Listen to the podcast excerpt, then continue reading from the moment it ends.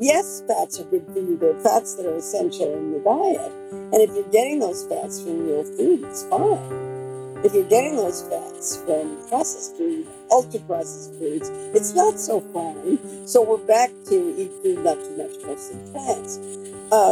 And that's hard for people to understand, and it's not fun. The Rational View is a weekly series hosted by me, Dr. Alan Scott, providing a rational, evidence-based perspective on important societal issues. Produced by Soapbox Media. The world needs evidence-based public policy now more than ever. Making the right decisions should not be partisan politics. Please help spread the Rational View by going to patron.podbean.com/The Rational View. Together, we can make a better future. Hello and welcome to another episode of The Rational View. I'm your host, Dr. Al Scott. In this episode, I'm starting my series of interviews on the science of nutrition.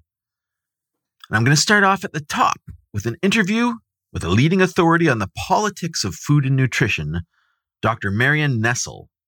In 2011, author Michael Pollan ranked her as the number 2 most powerful foodie in America, after Michelle Obama, and American food journalist Mark Bittman ranked her number 1 in his list of foodies to be thankful for.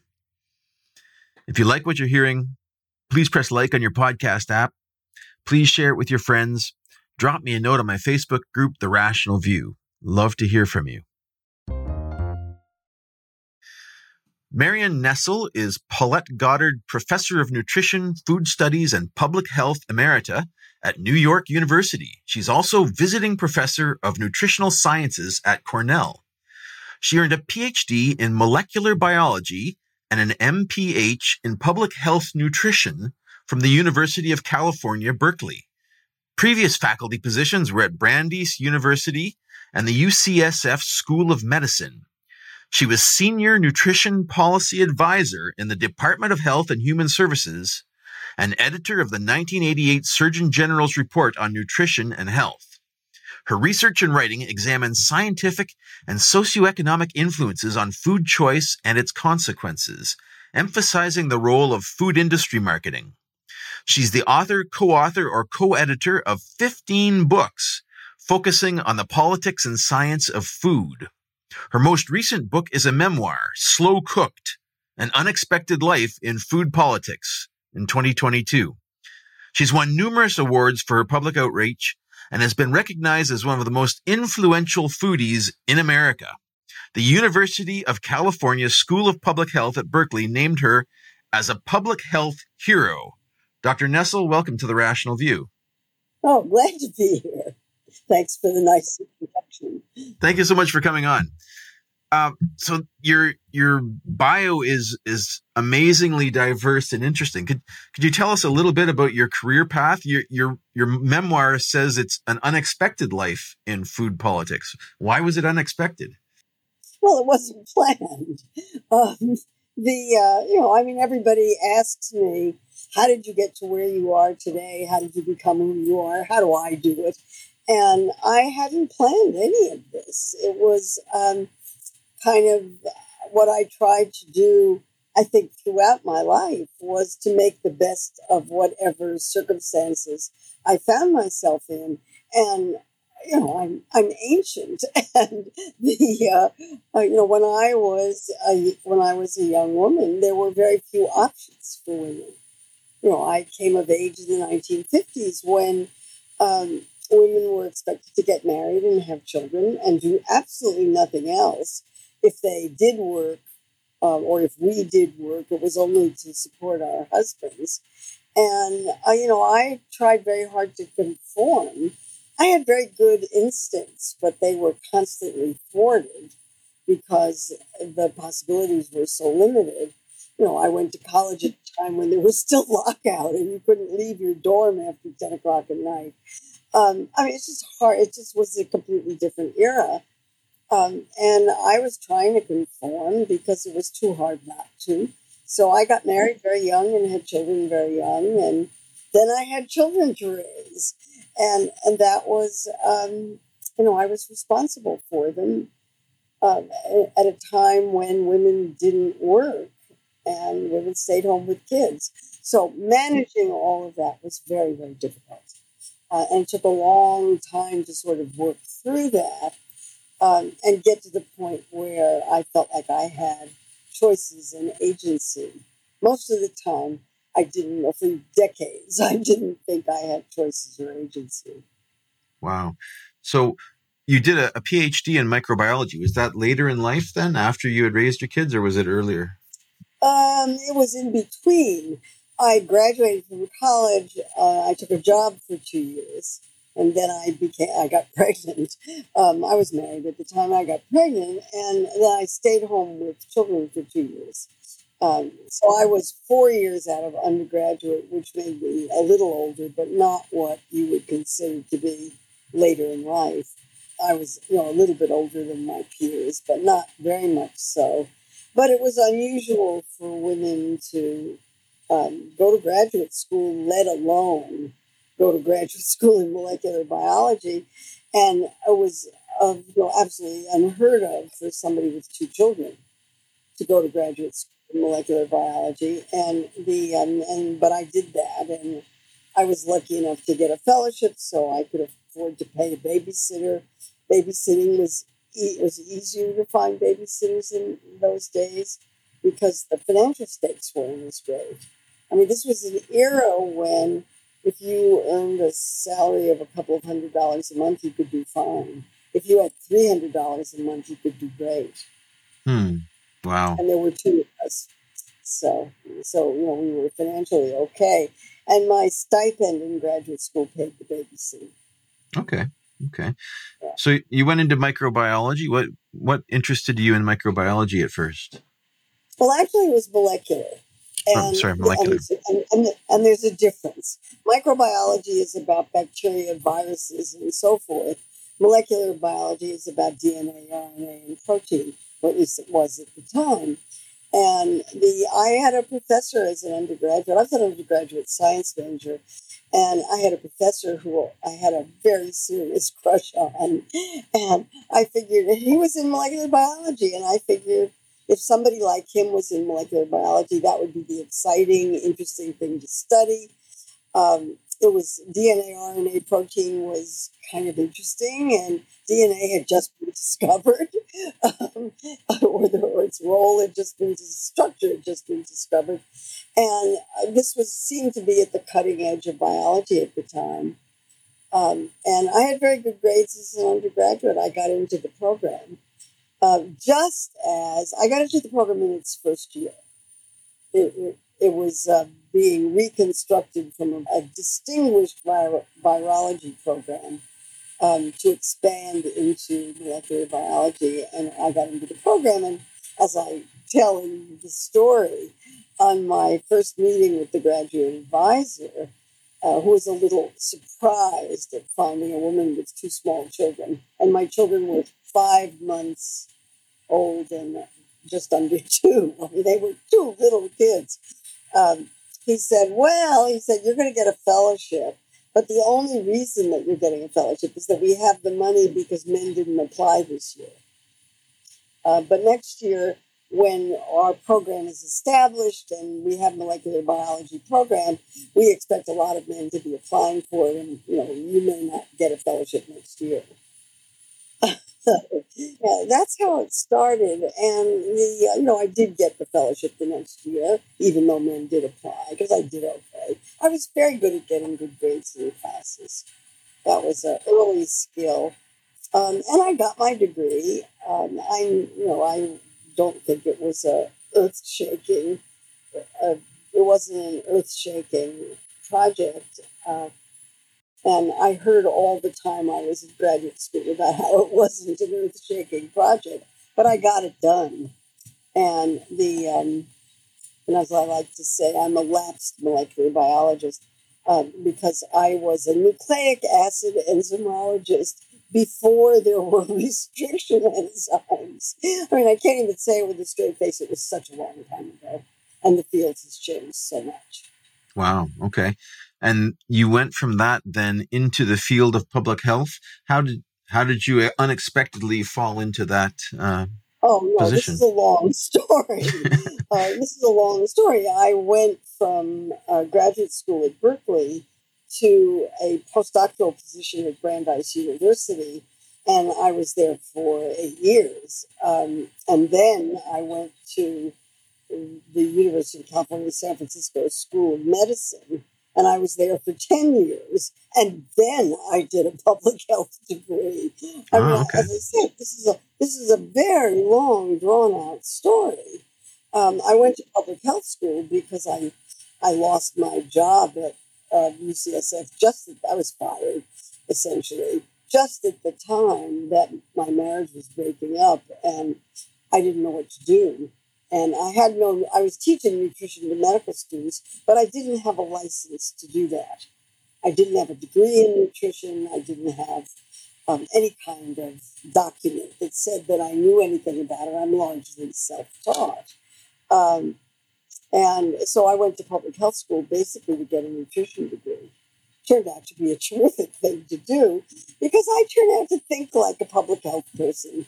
I think in terms of behavioral and societal determinants of health, the way in which society affects people's ability to stay healthy. I think that way automatically. So it turned out to be a really good fit. And then that led to the job in Washington 2 years later. And that led to the job at NYU, where I've been ever since. But it took a long time to get there. That's a long path. But you've obviously been very successful. So that's the title of your memoir, and that's the genesis of it, the long path. Yeah, it took me a very, very long time to figure out what I really wanted to work on, how to work on it, and how to make it work. And that didn't happen until I came to NYU, where NYU is a very unusual university as far as I can tell. And it turned out to be a terrific fit for me because the university values the kinds of things that I like to do. And so it was fun. I had a good time here, I have to say. Excellent. So you recently published an op-ed on the FDA's recent announcement of a set of rules it proposes to enforce for food manufacturers to claim that a food product is quote-unquote healthy. And in your op-ed, you state, the proposed rules are a lot better than the labeling anarchy that currently exists. How bad is the current situation in food labeling? Can you give us some examples or some insight into where we are right now? Well, the healthy proposal is to put a front-of-package label on packages to indicate whether processed foods are high in salt, sugar, and saturated fat, which are the things you're supposed to be eating less of. And the food manufacturing industry, now called the Consumer Brands Association, formerly the Grocery Manufacturers of America,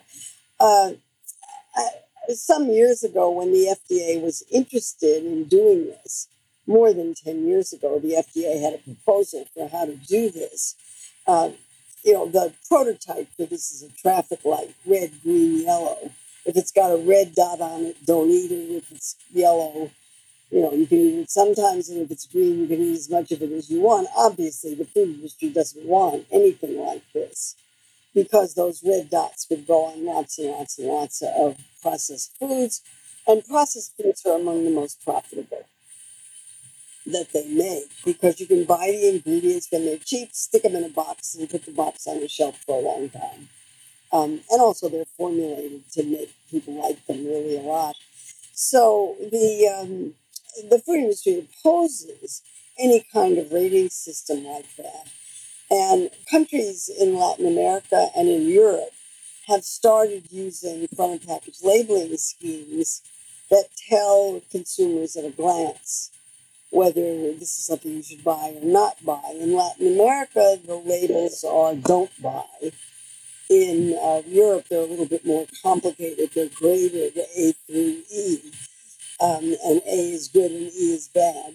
But the FDA is putting a positive label on it. So if these processed foods meet certain criteria for salt, sugar, and fat, then they can have a healthy label on them.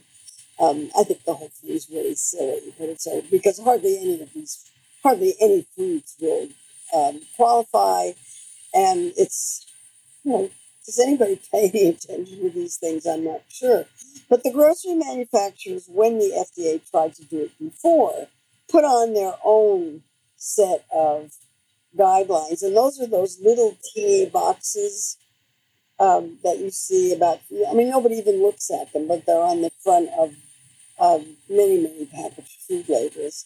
I see that I've got one right here. I mean, I can show it to you if you want to see it. But sure, it's, I loved this box. It was put out by Kellogg's during Gay Pride Week. But it's these little things on the bottom that the grocery manufacturers put in, so the FDA would not put on anything that was easier to understand. So there's some little icons on the bottom of, looks like a fruity cereal box here. Yeah, nobody looks at them. Nobody pays any attention to them, and that's why the FDA is continuing to try to develop some kind of front of package labeling system that would replace this. Or maybe it would be in addition to this. I don't know. Anyway, I collect cereal boxes. That's one of my collections. Interesting, yeah. So, you know, I'm coming at this kind of new. I don't know a lot about the food industry. I'm a physicist by background, and I'm just trying to, you know, understand all of the directives on food, because we get so many directives that, you know, fat is bad, or sugar is bad, or salt is bad. Everything is bad. Alcohol is bad. Everything you like is bad. So I want to dig down to what this, you know, talk to the experts and learn what the science really says, and, you know, who we should listen to, because I don't think a lot of people trust the manufacturers to put the proper labels on these boxes. I mean, we have these percent daily allowances on the ingredients of the box. You know, you can see if you look at salt, for example, you know, most of your processed foods seem to have 50+% of your daily allowance of salt in them. And it's like, is this something we should be worried about? And I've heard people, you know, who've investigated the science or read things in the news or exposés, you know, at the news level, at the popular level, that say, yes, salt is bad for you if you have high blood pressure or a heart condition, but otherwise you probably don't need to worry about it. And I'm skeptical. I'm coming to you. What are the things that we have to be worried about in processed foods? What are the worst things that will kill you, or that will cause disease, or make you fat? Well, let me start from sort of a basic principle. Dietary advice is really very simple. It's so simple that the journalist Michael Pollan can do it in 7 words. Eat food, not too much, mostly plants. If that's what you do, and you're eating real food and balancing the amount of food you eat with the amount of activity that you generally use, you're doing fine, and you don't have to worry about it. And eat food, not too much, mostly plants leaves enormous amounts of room for eating what you like, for having delicious meals, for enjoying it with friends, for doing all kinds of things. Most people don't eat that way, because the one thing that you need to understand about the eat food, not too much, mostly plants, is that when he says food, he means foods that are not what are now called ultra-processed, meaning industrially produced, can't make them in home kitchens, have all kinds of additives that you can't get at supermarkets, and are formulated to be irresistibly delicious. So you can't stop eating them. And there's now an enormous amount of evidence that people who eat a lot of processed foods are at higher risk for weight gain and for everything that weight gain is a risk factor for, like type 2 diabetes, heart disease, cancer, premature mortality, COVID-19, you name it.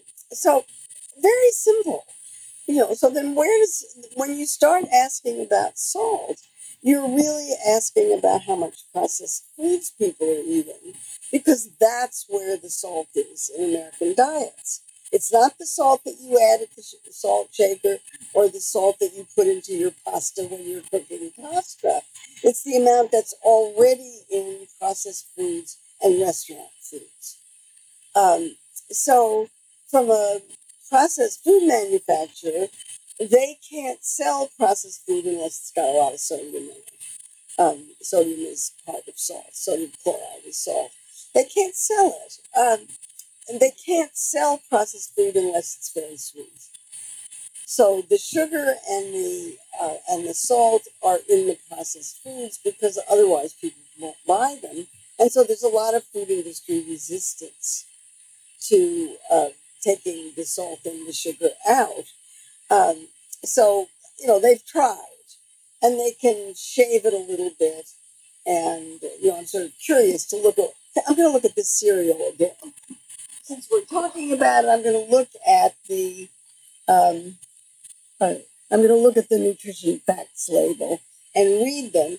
This cereal has 12 grams of sugar in the cereal itself. And if you have it with milk, it turns out to be 21 grams of sugar, and 12 grams are added sugars. It's the added sugars that we're concerned about. 12 grams is almost a tablespoon per serving. So that's a fair amount. It also has 200 milligrams of sodium in the cereal per serving, and 280 if you add milk to it. So some sodium is naturally present in food, but this sodium is all added. So you want to, these are processed foods, and they have a lot of that stuff in there. So that part of what you want to do is to minimize the consumption of processed foods. Minimize doesn't mean never eat it. It means try not to eat too much of it. And you know, and to get back to your question about salt, everybody needs to worry about salt because blood pressure increases with age anyway as arteries get stiffer, and salt makes the blood pressure worse. And and high blood pressure is a big pain, so because you got to take drugs for it. I think that, you know, the thing about salt is that it's in processed foods and restaurant foods, and that you develop a taste for it. One of the reasons why it's so high in restaurant foods is that chefs get used to using a lot of salt, and the food doesn't taste good to them unless it has a lot of salt in it. For somebody like me who tries to eat a low-salt diet, I find restaurant foods too salty. I've gotten used to a lower-salt diet. Food tastes very salty to me if it has a lot of salt in it, and I don't particularly like it. So it's easy to I think it's easy to get used to a lower salt diet.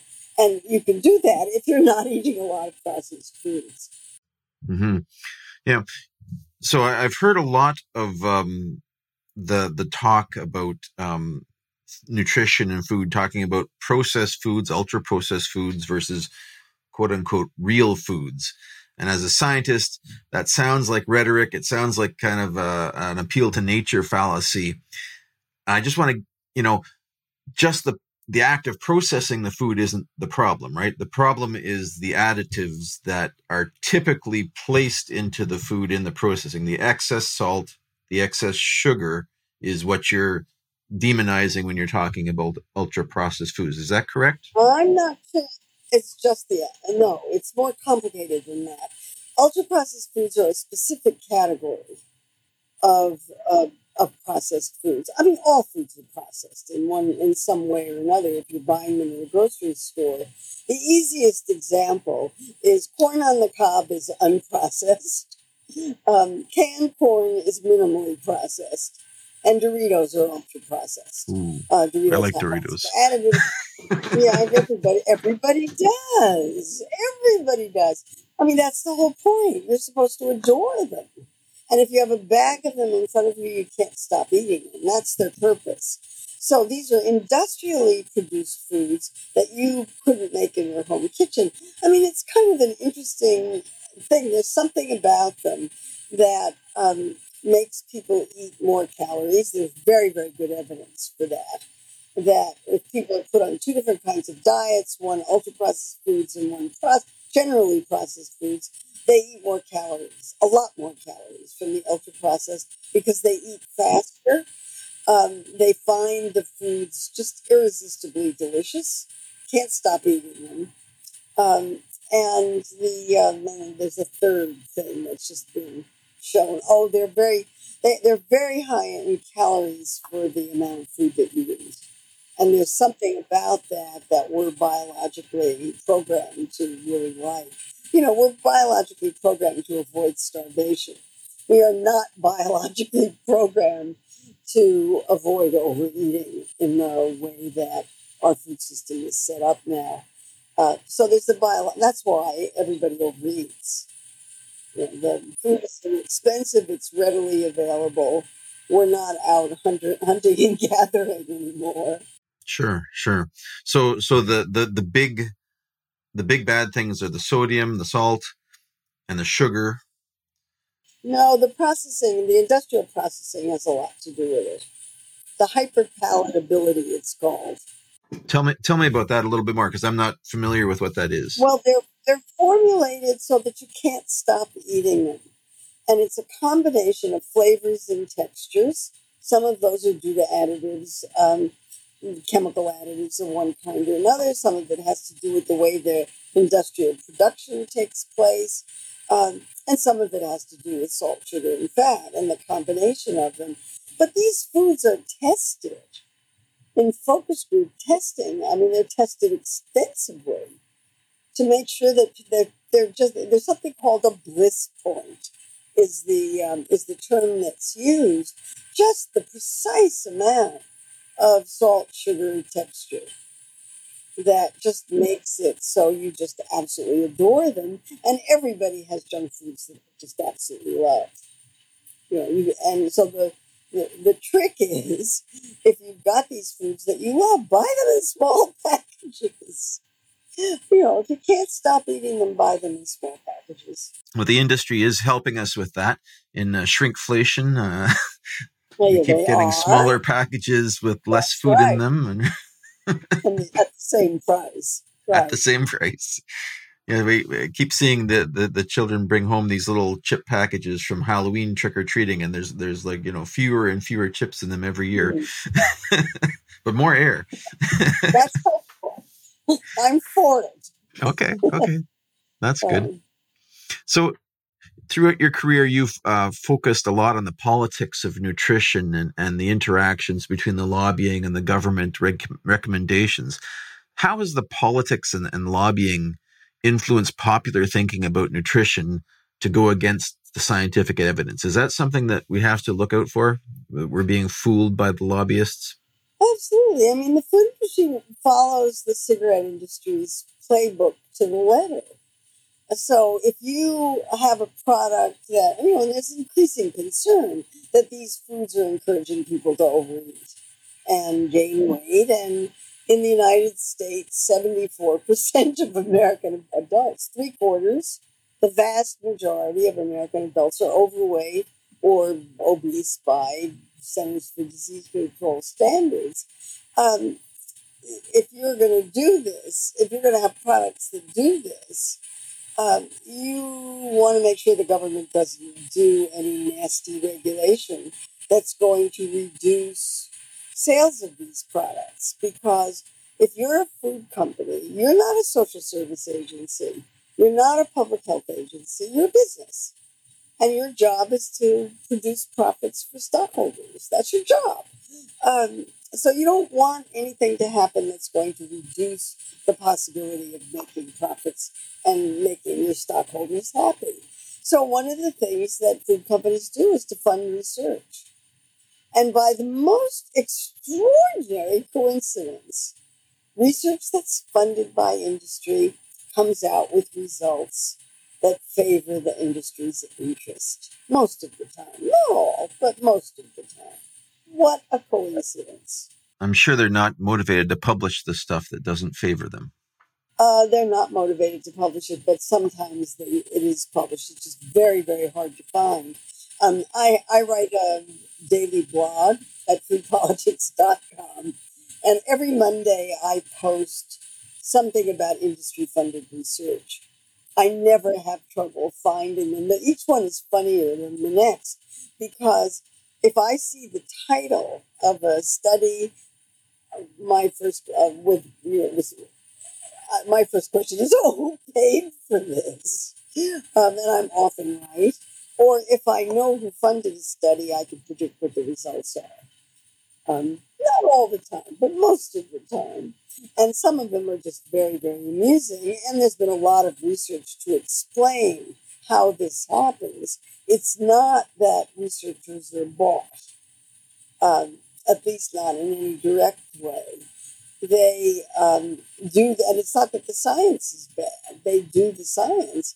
A lot of it has to do with the way the research question is asked and with unconscious bias of which the researchers are completely unaware and will deny in their dying breath that they are influenced by food industry funding, when all of the evidence shows this remarkable coincidence.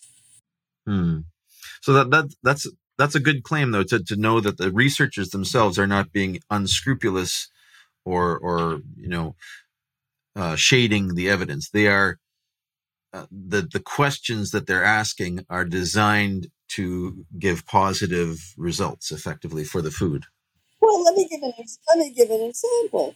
And the people who are funding the research set it up this way for the most part. So I get letters all the time from food industry trade associations saying, we have $50,000 and we're going to, we have lots of $50,000, and we're going to fund studies that will demonstrate the benefit of our product. That's how it's phrased. They're not going to fund studies that are unlikely to show benefit. Right. So researchers who think that the product is okay, and this is often for fruits and vegetables and grains that are perfectly okay to eat, they're real foods, they will ask for studies that will demonstrate benefit, and the only ones they're going to fund are the ones that have a really good chance of showing benefit. And then if you happen to come out with a study that doesn't show benefit, your probability of getting funded again is pretty small. Because why would they do that? It's so lots of the research that gets published and it gets into the press is industry funded, and sometimes the articles will say so, but often they don't. So you're definitely coming out very strongly against the food processing industry. Are there any healthy processed foods out there that? Oh, sure. So it's not a blanket. Everything processed is bad. There are some that are better than others, and some I assume that are healthy for you. It's the ultra processed that you want to stay away from. Those are the ones that you want to stay away from. Foods are processed. And ultra-processed foods don't include canned or frozen foods. They don't include a lot of things that, the example that I like to use is that if you can, ice cream that you make in your home kitchen, that's not ultra-processed.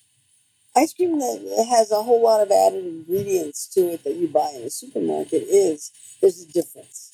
And there's somehow some kind of difference in the way that the taste, or whatever it is that controls how much you eat, responds to it in different ways. And there's something just more satisfying about whole foods. Or as one person said, gee, I don't know anybody who overeats salads. It's really easy to overeat a bag of potato chips or a bag of cookies. It's really easy. Mm-hmm. And they do give you a lot of calories. They give you a lot of calories. Yeah.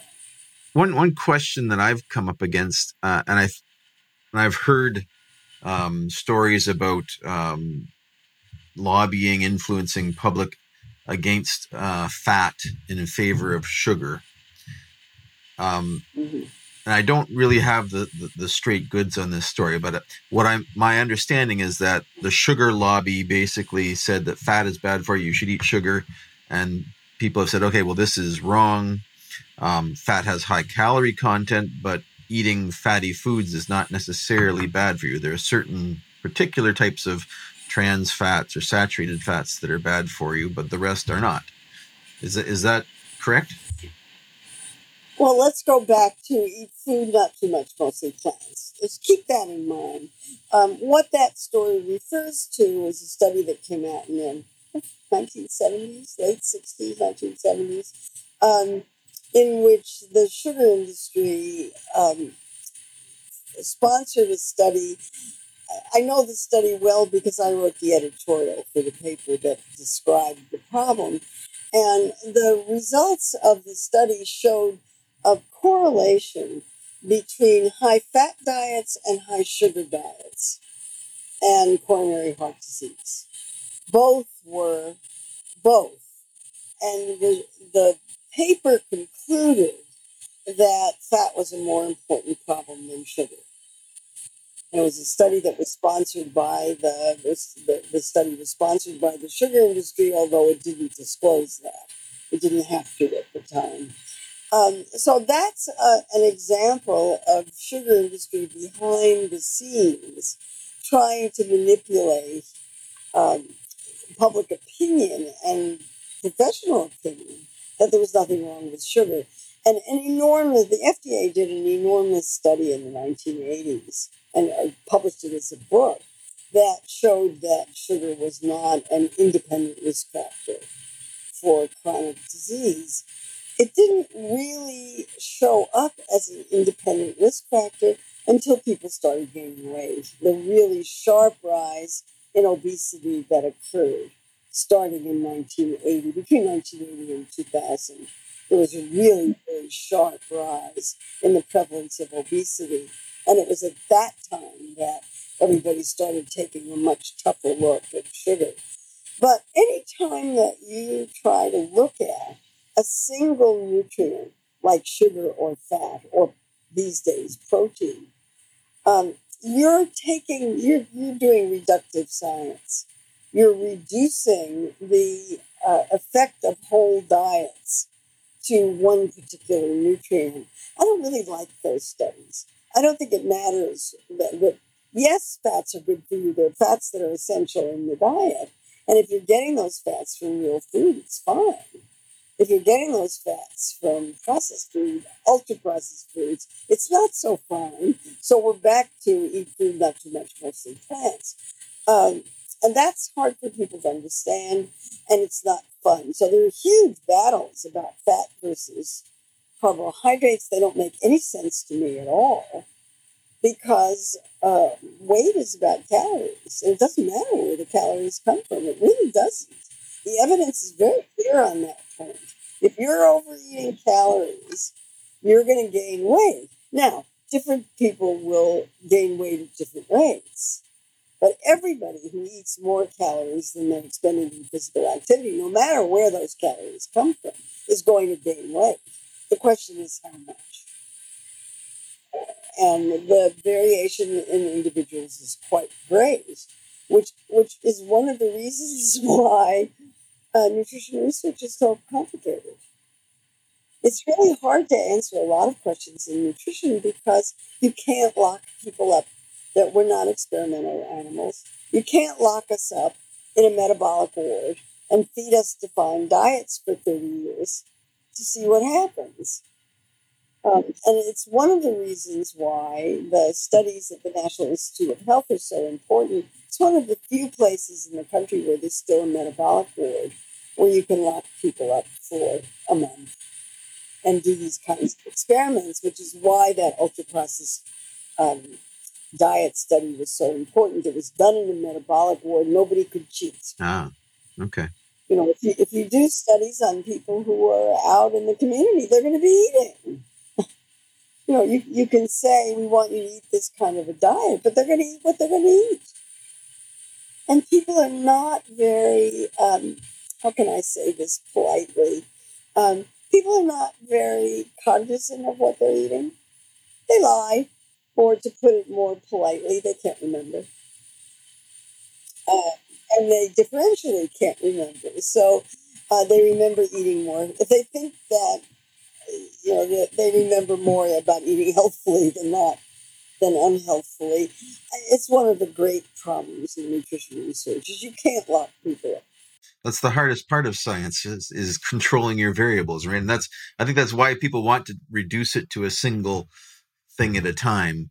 Because you can control it better. Absolutely. And it's why those studies at NIH that have been done by Kevin Hall and his colleagues are so important, because they can control what people are eating. They can't do it for more than a month because nobody can stand being locked up for that long. But, you know, nutrition research is really intellectually challenging. You know, everybody thinks it's just really sloppy, but it's not deliberately sloppy. It's just hard. Mm-hmm, mm-hmm. Hard to control people. Hard to control. The obesity epidemic that you mentioned between 1980 and 2000 being the inflection point, what do you think caused that? I mean, is it more prevalence of ultra-processed foods or changes in how the foods are being prepared, or what? You know, what's really behind that? Neoliberal capitalism is my answer to that in two ways. I mean, I say that facetiously, but in two ways. Starting in 1980, I can only describe it for the United States, but you sound Canadian, which is why I'm saying that. Very good, you're right. President Reagan was elected with a deregulatory agenda. And a lot of things got deregulated during that period. And in 1980, so that was one problem. And then a lot of controls on food industry, marketing, and other kinds of things kind of disappeared. And then in 1981, Jack Welch, who was the head of General Electric, kicked off big time the shareholder value movement, which was a movement among stockholders to get immediate higher returns on investment.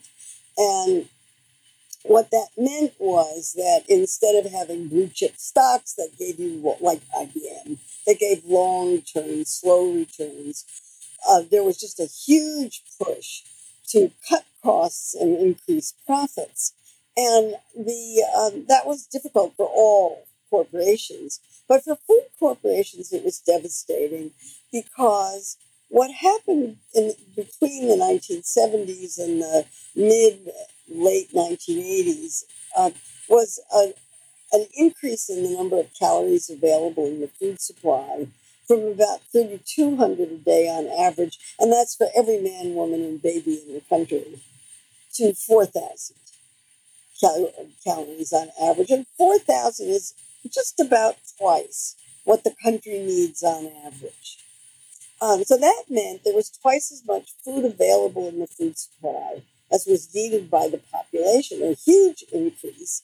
And the food industry had to sell foods in that environment. So their choices were they could get people to choose their product instead of somebody else's, or they could get people to eat more in general, or they could raise prices, or they could get people to eat more in general. And what they did was to set up an environment in which it was easier for people to eat more in general. And the easiest way, the food was cheap because supply and demand, there was a lot of food and more than anybody needed. So restaurants could offer bigger portions. Foods could come in bigger portions. Bigger portions have more calories. Food appeared in places where it had never appeared before: bookstores, libraries, clothing stores. Food was everywhere.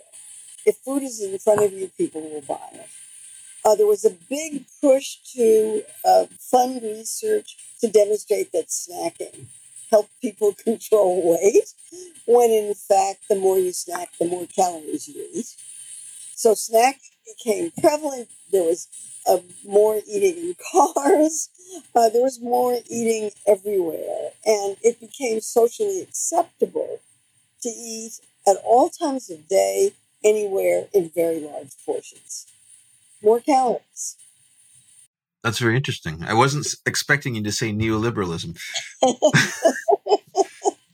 Well, you know, I never talked about that. Five years ago, I would never have said that. But now everybody gets it. If the COVID pandemic did anything, it was to demonstrate to everybody what capitalism is about, because there were so many inequities that showed up as a result of the COVID pandemic. So I find, you know, it used to be that talking about it made people really uncomfortable. Now, if I don't talk about it, people yell at me. Why are you talking about capitalism? Well, yes, the need for profits. And for food companies, it was just so hard because it's so competitive. There's still 4,000 calories a day available per capita. And food companies have to sell what they make. So they're always looking for ways to sell. And one way is to make irresistibly delicious ultra-processed foods. Mm. Yeah, so this is accumulation of ever-increasing margins in food. Growth of the waistline of the nation. Exactly. And it's really hard for individuals to fight that. For one thing, food is available everywhere. And also the cheapest foods are the ultra-processed foods. So, you know, I mean, if poor people are complaining that fruits and vegetables are too expensive, it's because they are. Hmm. You know, and that has to do with federal policies and what gets subsidized and what doesn't. You know, all of those kinds of things. It also plays back into the rising cost of energy, which is another one of my favorite topics. For good reason. Yeah. So you are now, you have a book, a memoir, Slow Cooked. Could you tell us a little bit about your memoir? And is it just been published? It was published in October. And you know, it came out in an academic press that I've had several books published with. I wrote it because of the pandemic. I couldn't do that. I write nonfiction books about food politics that are very heavily referenced. I couldn't get into a library. I couldn't get into my office. I couldn't get into any of my supporting materials. So I thought, okay, this is an opportunity to, and I was sequestered upstate New York. I got out of the city, and I thought, well, this is an opportunity to sit back and reflect and try to answer the questions that I get asked all the time. You're asking some of them, which is, how did this happen? How did you get interested in food? How did you get interested in nutrition? How did you get interested in the food industry? How do you feel about that? You know, I mean, this whole set of questions about how did you become you? And then also a question that I get asked a lot, how do I become you? You know, from students who want to do advocacy, because food is a wonderful way to do advocacy around health issues, environmental issues, and energy issues, or just about anything else that you can think of. Food is a great way to get into that and to explain to people how the system works, because everybody eats. So everybody gets it pretty quickly. So that's what I did. I started writing it during the pandemic, and it came out while the pandemic was still going on, but I hope stopping. Still going on, but I hope at least going down a little bit. And and in it I describe, and I start from my, it's not a biography. Biography is about fact. Memoir is about what you remember. Big difference. And I describe this as my first work of fiction. Okay. It's how I remember it. And so I start from my childhood, because I think the childhood has a big influence on what happens as an adult. I thought I needed to explain why it took me so long to start doing the kind of work I do, which I didn't really start until I was in my 60s, with a slow cook. That's inspiring. Slow cooked. And my career has been for the last 20 years. And as I said, I'm not young. Although I am having a very good time, I have to say. How did all that happen? What were the main events? I've got lots of stories in there. I was a woman of the 50s. For women now, you can just hardly imagine what that was like. Not that women don't have problems now, but the problems then were much more stark. And so I tell the sort of women's issues along the way. I've already told you one of them, but there was another one when I was at Brandeis. I was hired as a postdoctoral fellow and discovered in the most entertaining way that a newly hired man was making a third more than I was in salary, and we were doing exactly the same job.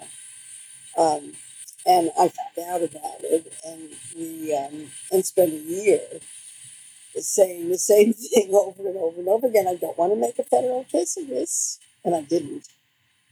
And eventually it got fixed. But it was, I was told, first of all, salaries are none of your business. And second of all, he's paid more because he's about to get married and they're thinking of having children. Therefore, he needs more money. I said, but I already have 2 children.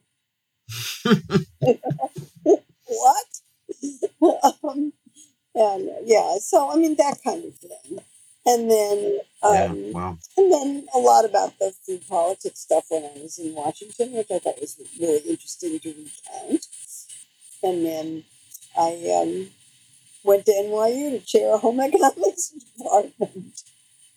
That was pretty entertaining too. It's not home economics anymore. So it was once called the home economics department, and now it's it was called home economics and nutrition. Now it's nutrition and food studies. Okay, big difference. Okay, interesting. Difference. So we're getting towards the end of our time slot here. I have one more question for you. If you had the power to change just one thing in the current food regulation system, what would you change? Oh, I have to do 2 things. Well, first of all, I would get rid of Citizens United, which is the law that allows unlimited secret funds from corporations to pay for election campaigns. One of the problems with food regulation is that corporations run it. So that would be one. And the other would be to change the way Wall Street evaluates food corporations and to insist that social values be part of what corporations are expected to do. It seems like it's removed from the immediacy of food regulation, but the food regulation is impossible in a situation in which there's unlimited campaign contributions, secret ones, and the shareholder value movement is still in play. There's lip service to getting rid of the shareholder value movement, but so far it's still lip service. Those are very, very wise ideas, I think. Definitely the problems with campaign financing of corporations is something that impacts all of democracy. Precisely. It's difficult to have equality when that sort of thing buys regulations. So thank you very much for coming on the show and giving us an introduction to food and nutrition science and regulation. Really appreciate you taking the time. For taking the time, I'll send you a Rational View t-shirt so you can get some merch. Goody. I want one. So thank you so much for coming on. Appreciate it. Thanks for having me. If you'd like to follow up with more in-depth discussions, please come find us on Facebook at The Rational View and join our discussion group. If you like what you're hearing, please consider visiting my Patreon page at patron.podbean.com/therationalview. Thanks for listening.